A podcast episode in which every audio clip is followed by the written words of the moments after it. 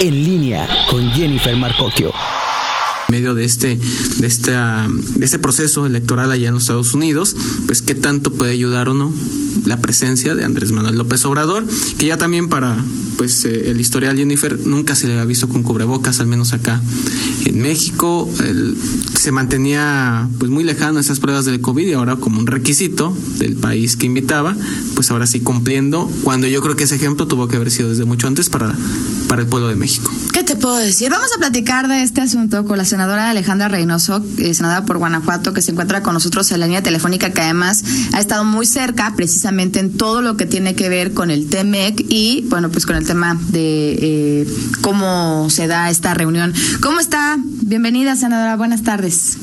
¿Qué tal, Jennifer? Muy buenas tardes. Buenas tardes, Daniel. Con el gusto de saludarlo. Gracias, muchas gracias, eh, senadora. Pues bueno, ¿qué comentar al respecto? Eh, hace unos instantes hablábamos de, esta visita, la relevancia que tiene hoy en día y en medio de este proceso electoral de Estados Unidos. Y el presidente, ¿qué tanto puede eh, ayudar a los mexicanos una visita hoy en día con el tema del TEMEC? A ver, Daniel, lo primero es que me parece, y como siempre lo he dicho, que esta visita que hace el presidente López Obrador a Estados Unidos, pues el pretexto es el TEMEC. El pretexto es el TEMEC, aunque no es precisamente el objetivo. ¿Y por qué lo digo de esa forma? Porque si fuera una, una reunión eh, eh, realmente por el TEMEC, tendría que ser trilateral, no bilateral. Otra razón es que lo que se ha hecho en reuniones y en organismos internacionales bajo las circunstancias que se están viviendo, incluso eh, haciendo las reuniones de G20, eh, eh, reuniones virtuales para que participaran todos los mandatarios. Entonces, creo que, que lo que está o está por suceder es simplemente cumplir un compromiso político del presidente López Obrador con el presidente Trump porque sin duda el TEMEC es un instrumento comercial muy importante, muy, muy importante para México, muy importante para Guanajuato, pero no es el objetivo de la reunión. Eh, eh, y, creo que eso, aunque nos digan que van a abordar el TEMEC y que van a abordar el tema de la de la candidatura de México en, en la OMT, y aunque nos digan que va a ser el tema del COVID, a ver, pues eh, eh, nos pueden decir que se van a abordar muchos temas, pero el objetivo no cambia y no es precisamente eh, una reunión que atienda una agenda de Estado. Y, y, nos estamos, lo, he mencionado, estamos exactamente igual que hace cuatro años. Nada más que hace cuatro años, cuando vino el entonces candidato Donald Trump a México, fue en el mes de agosto. La diferencia es que ahora es en julio y que es a la inversa. Ya no viene a México, sino ahora va el presidente de México en el mismo escenario que fue hace cuatro años, ahora a Washington. Y otro dato que, que no es coincidencia. Hace cuatro años, cuando vino el entonces candidato Donald Trump, ¿qué fue lo que sucedió inmediatamente después de terminar la reunión con México? Un evento político electoral con el tema del muro en Arizona. ¿Qué fue lo que hace cuatro años después y que sucedió ayer eh, en el mismo contexto? Eh, eh, nuevamente ahora presidente Donald Trump ir a Arizona a tomarse la foto con el muro, o sea, si estos, si ese simbolismo no le damos la importancia en estos momentos, entonces sí estamos perdiendo el foco de la de, de, la de esta visita. El presidente ha dicho mucho que su relación con Donald Trump es muy amistosa, que es un presidente que le muestra respeto. Digo, no, no me queda muy claro a qué se refiere, pero al final, ¿cuál es el mensaje que se envía, no? Eh, asistiendo de esta manera, eh, en, en, este momento, además con esta comitiva. Eh, digo, porque pareciera que el presidente siente que Donald Trump es su amigo, o menos eso yo lo interpreto por lo que dice cuando habla de él pareciera que es como el coordinador de campaña, ¿no? A ver, yo, ¿qué, ¿cuál es el mensaje que se manda? Yo, por un lado, digo, qué bueno que está saliendo del país. O sea, qué bueno que después de 18 meses eh, salga del país. No es el mejor momento ni es el mejor escenario para una visita de Estado. No lo es, y eso hay que decirlo. Eh, y que ojalá después de esta visita se decidiera participar en los organismos internacionales, porque sí es necesario fortalecer la presencia de México en el mundo. Pero, pero bueno, cuando yo trato de revisar cuál será eh, finalmente el balance de esta visita o en qué fortalecerá a México, lo digo de manera muy objetiva, no encuentro razones. Creo que va por cumplir, pero eh, eh, en este balance, pues del TEMEX ya está echado a andar.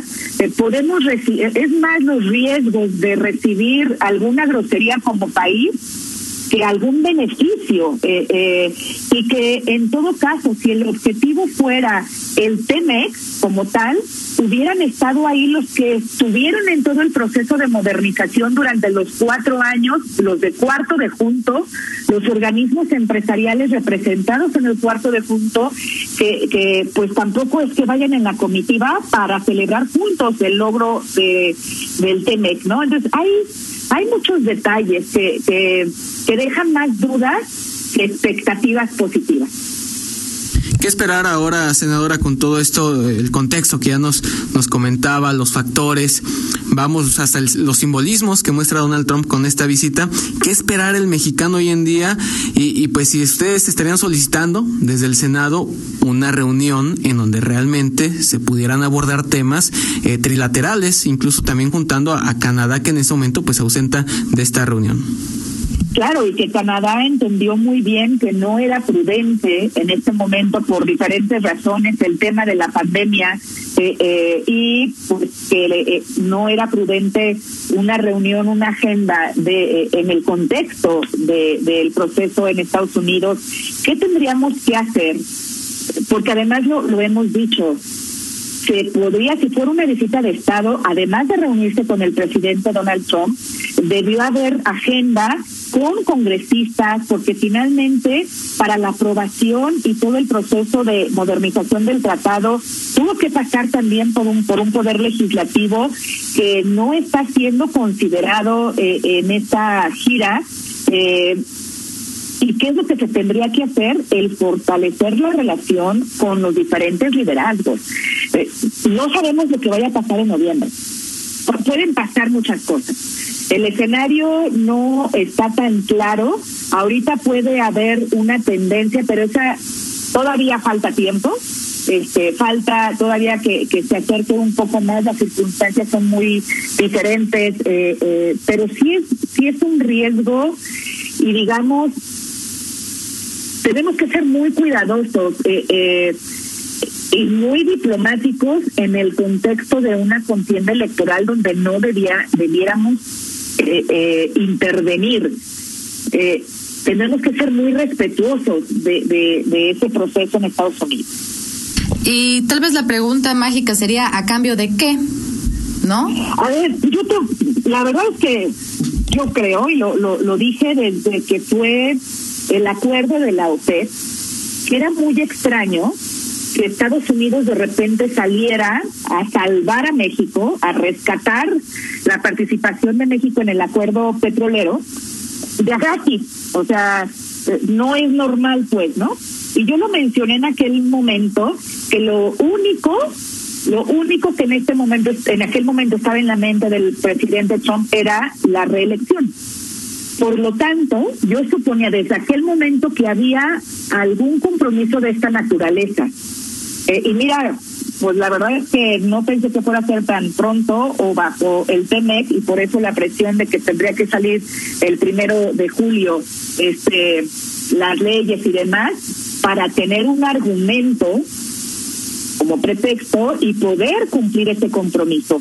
Yo no veo otra razón por la que en este preciso momento tendría que hacerse esa reunión bilateral y no trilateral como debiera ser. Este y y pues habrá que esperar el resultado. Yo insisto, los riesgos son muchos. Este, no veo un escenario donde México pueda resultar ganador de, de esta de esta reunión. Este, sin embargo, pues esperemos que, que los daños sean menores, ¿no? Pues muy bien, senadora, vamos a estar atentos a los resultados de esta, de esta reunión. Por lo pronto ya ya en, en Estados Unidos el presidente Andrés Manuel López Obrador y pues ojalá de todo esto que comentamos pues, pues se pueda conseguir algo bueno para, para los mexicanos al final de cuentas. Sin duda, sin duda. Y yo creo que hay, que ojalá haya aprovechado la oportunidad este, para realmente ver por la agenda del país, tanto por los mexicanos que, que estamos en México, pero también por los mexicanos que están en la Unión Americana, por los jóvenes que el 80% están en riesgo este, por la amenaza de cancelación del DACA, este, o sea, eh, eh, está el tema del muro, que deje de ser ya el, el tema de nuestra relación con Estados Unidos.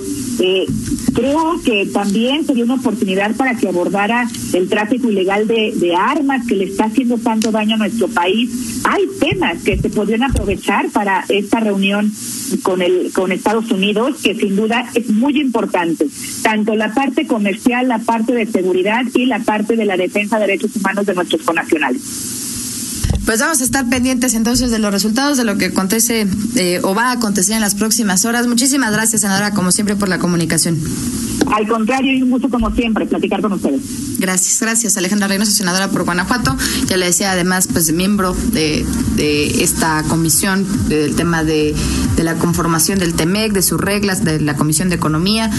Ahí está, también miembro, miembro de la Comisión de, de la Secretaría de Relaciones Exteriores, del Senado, es decir, bueno, pues ahí está la mirada después de esta visita que ya podremos concluir en unas horas, ¿no?